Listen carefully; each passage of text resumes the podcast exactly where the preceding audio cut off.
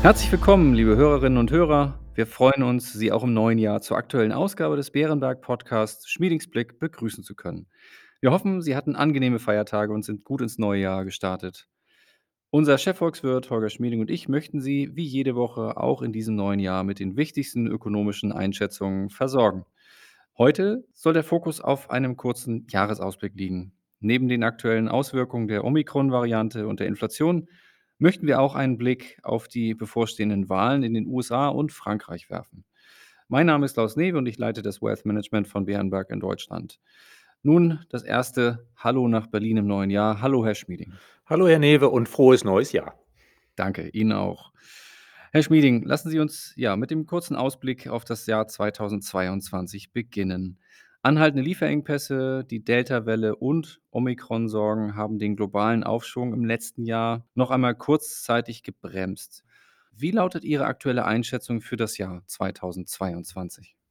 Herr Newe, wir haben sicherlich mit einigen schwierigen Problemen zu kämpfen. Omikron, Lieferengpässe, Sie haben es bereits genannt. Das könnte also sein, dass der Start ins neue Jahr etwas ruckelig verläuft, auch für die Weltwirtschaft. Aber insgesamt die meisten Fundamentalfaktoren sprechen dafür, dass es ein ganz gutes Jahr für die Wirtschaft werden kann. Die Nachfrage der Verbraucher, der Unternehmen ist stark. Wir erwarten im Jahresverlauf solides Wachstum fast überall in der Welt, vor allen Dingen in der westlichen Welt. Und wir rechnen damit, dass die Inflation insgesamt etwas zurückgeht. Also alles in allem ist der Ausblick auf das neue Jahr positiv. Lassen Sie uns noch einmal auf das Thema Omikron zu sprechen kommen. Die neuesten Studien belegen, dass Omikron zwar noch weit ansteckender als die Delta-Variante ist, jedoch zu weniger schweren Verläufen führt, was auch die aktuellen Zahlen weltweit widerspiegeln. Die Politik reagierte darauf im Dezember bereits mit strengeren Maßnahmen, die nun möglicherweise neu justiert werden sollen. Wie schätzen Sie die Rolle von Omikron für die weitere wirtschaftliche Erholung ein? Bisher haben wir gesehen, dass von Welle zu Welle der Pandemie die wirtschaftlichen Schäden geringer wurden. Wir lernen damit besser umzugehen.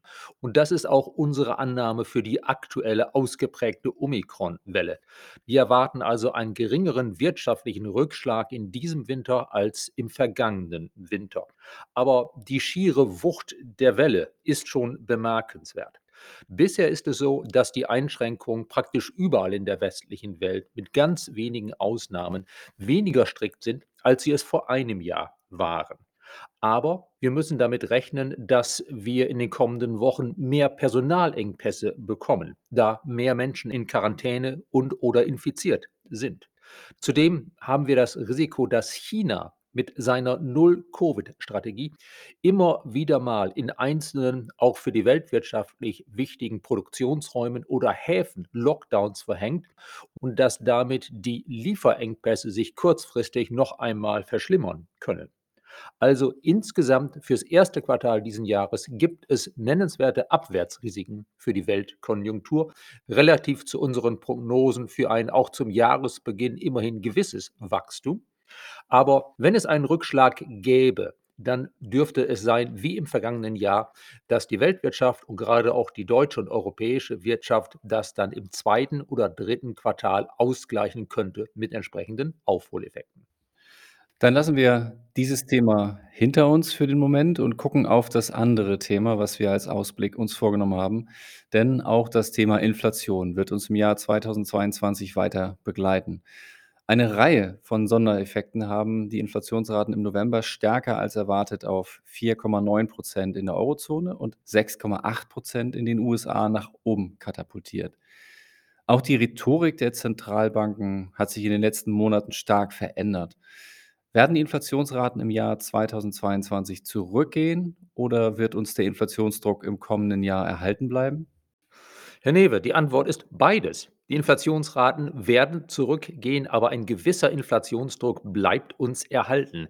Der Preisauftrieb dürfte insgesamt stärker ausgeprägt bleiben, als es vor der Pandemie der Fall war. In Deutschland haben wir seit Beginn des Euro eine Inflationsrate von im Durchschnitt 1,4 Prozent. Wir rechnen nicht damit, dass wir dahin zurückkehren.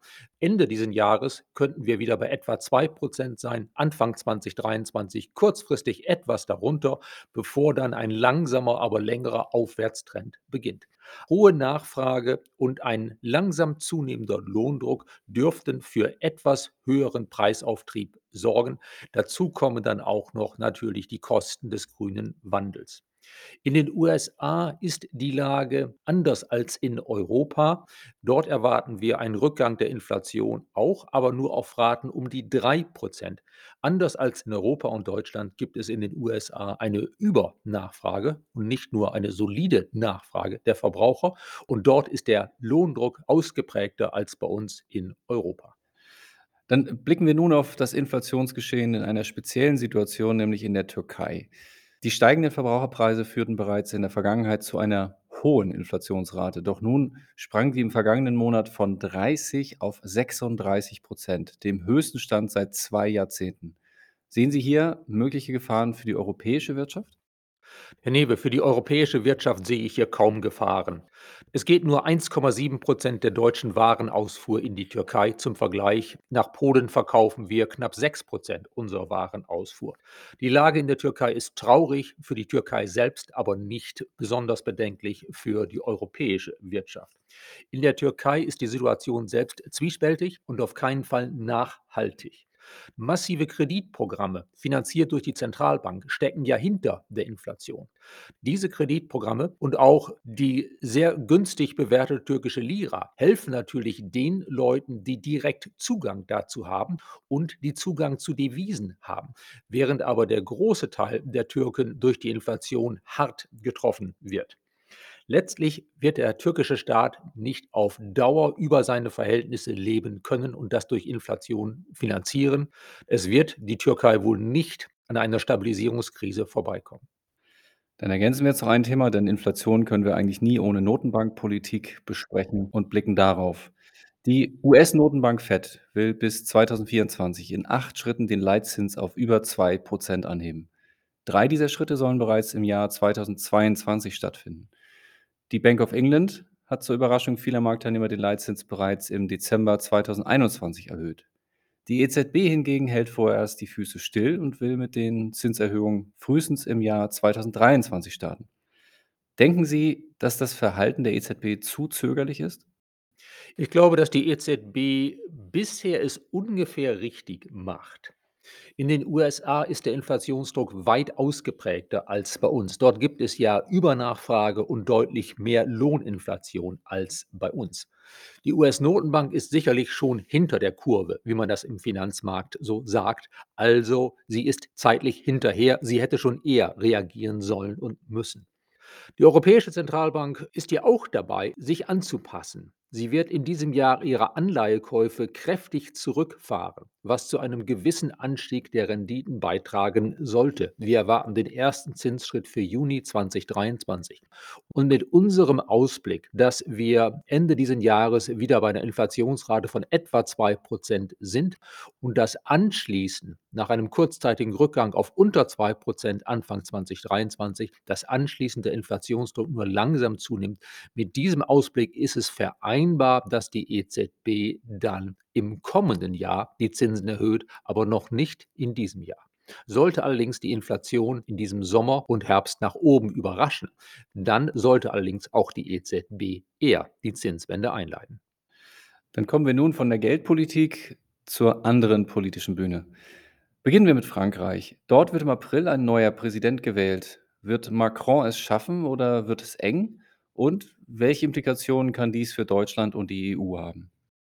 Herr Newe, die Chancen für Macron stehen recht gut. In Umfang ist er vorne für die erste und auch für die entscheidende zweite Runde. Für die zweite Runde sogar mit deutlichem Vorsprung vor allen Mitbewerbern, allerdings mit einer Ausnahme. Valérie Pécresse von Mitte rechts, den Republikanern, ist nur ganz knapp hinter Macron. 51 für Macron, 49 für Pécresse in einigen Umfragen. Wir sehen insgesamt eine Wahrscheinlichkeit von 60 Prozent, dass Macron es schafft, 20 Prozent, dass Pécresse es wird. Sollte Valérie Pécresse Macron als Präsidentin nachfolgen, glaube ich nicht, dass sich die Politik in Frankreich erheblich ändern würde.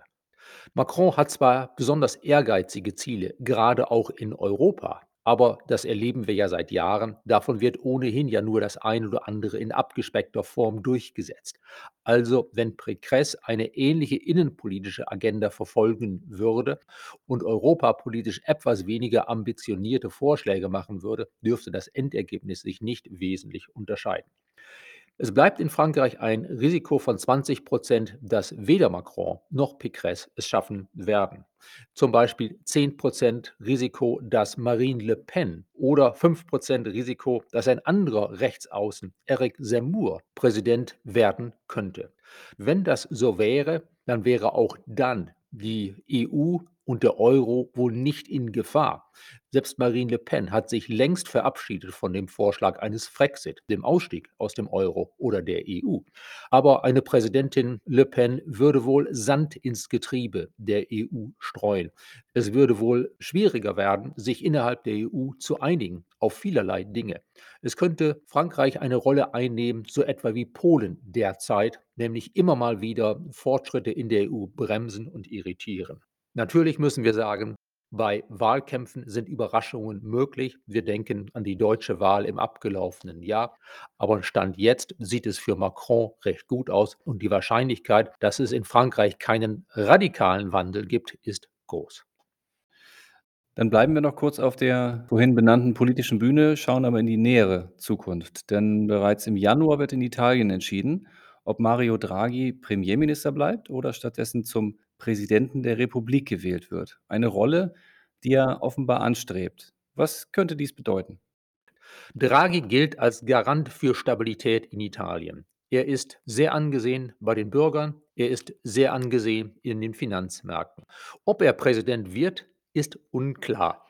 Das Verfahren im Wahlmännergremium Italiens ist, sagen wir mal, recht obskur und hat in der Vergangenheit immer mal wieder zu Überraschungen geführt. Und so richtig offiziell hat Draghi seine Kandidatur ja auch noch nicht erklärt. Wäre er Präsident, dann hätte er gute Chancen, Neuwahlen zu verhindern, also dafür zu sorgen, dass es weiterhin eine Regierung gibt. Aber er hätte kaum noch Einfluss auf die Agenda der Regierung. Es ist ihm, Draghi, gelungen, als Regierungschef die eine oder andere Reform durchzusetzen, aber längst nicht genug, um Italien dauerhaft zu sanieren. Wenn nach ihm ein weniger populärer Regierungschef dran käme, dann ist zu befürchten, dass es dann zwar eine Regierung geben würde, die aber kaum noch Fortschritte bei Reformen machen würde. Also, ich glaube, auf Dauer wäre es für Italien besser, wenn der populäre Draghi Premierminister bliebe und noch einige weitere Reformen durchsetzen würde. Das ist tatsächlich ein Thema, das wir in den kommenden Wochen zu beobachten haben. In den USA jährt sich gerade am 6. Januar der Sturm aufs Kapitol.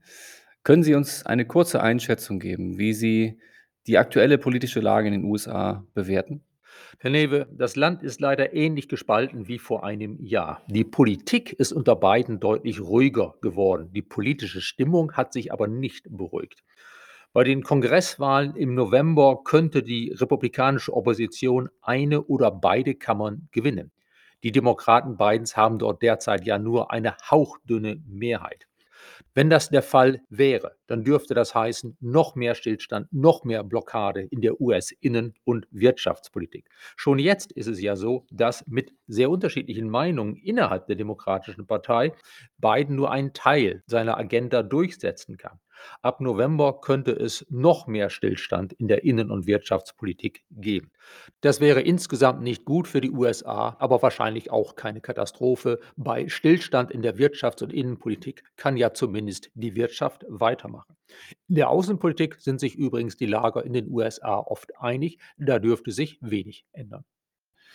Lieber Herr Schmieding, vielen Dank erneut. Äh, wir sind schon wieder am Ende unserer heutigen Zeit und insofern ja, danke für Ihre Einschätzung. Gerne, Herr Newe. Das letztgenannte Thema USA werden wir sicher in zwei Wochen zum einjährigen Jubiläum des Amtsantritts von Joe Biden weiter vertiefen. Aber nächste Woche kommen wir zunächst zu unserem monatlichen Anleger-Spezial. Dieses Mal mit dem Themenfokus globale Aktien, und dem sogenannten Trend der Taxceleration. Hierzu haben wir Herrn Martin Herrmann eingeladen, der den Bärenberg Global Focus Fund verantwortet und uns unter anderem erklären wird, was sich hinter diesem Trend der Taxceleration verbirgt. Liebe Hörerinnen und Hörer, vielen Dank für Ihr Interesse heute. Wir hoffen, es hat Ihnen gefallen. Falls ja, empfehlen Sie uns gern weiter. Und wenn Sie Fragen oder Anregungen haben, schreiben Sie uns gerne eine E-Mail an schmiedingsblick.bärenberg.de. Bleiben Sie gesund und bis kommende Woche.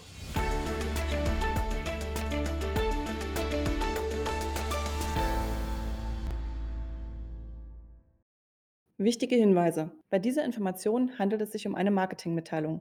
Diese soll Ihnen Gelegenheit geben, sich selbst ein Bild über eine Anlagemöglichkeit zu machen.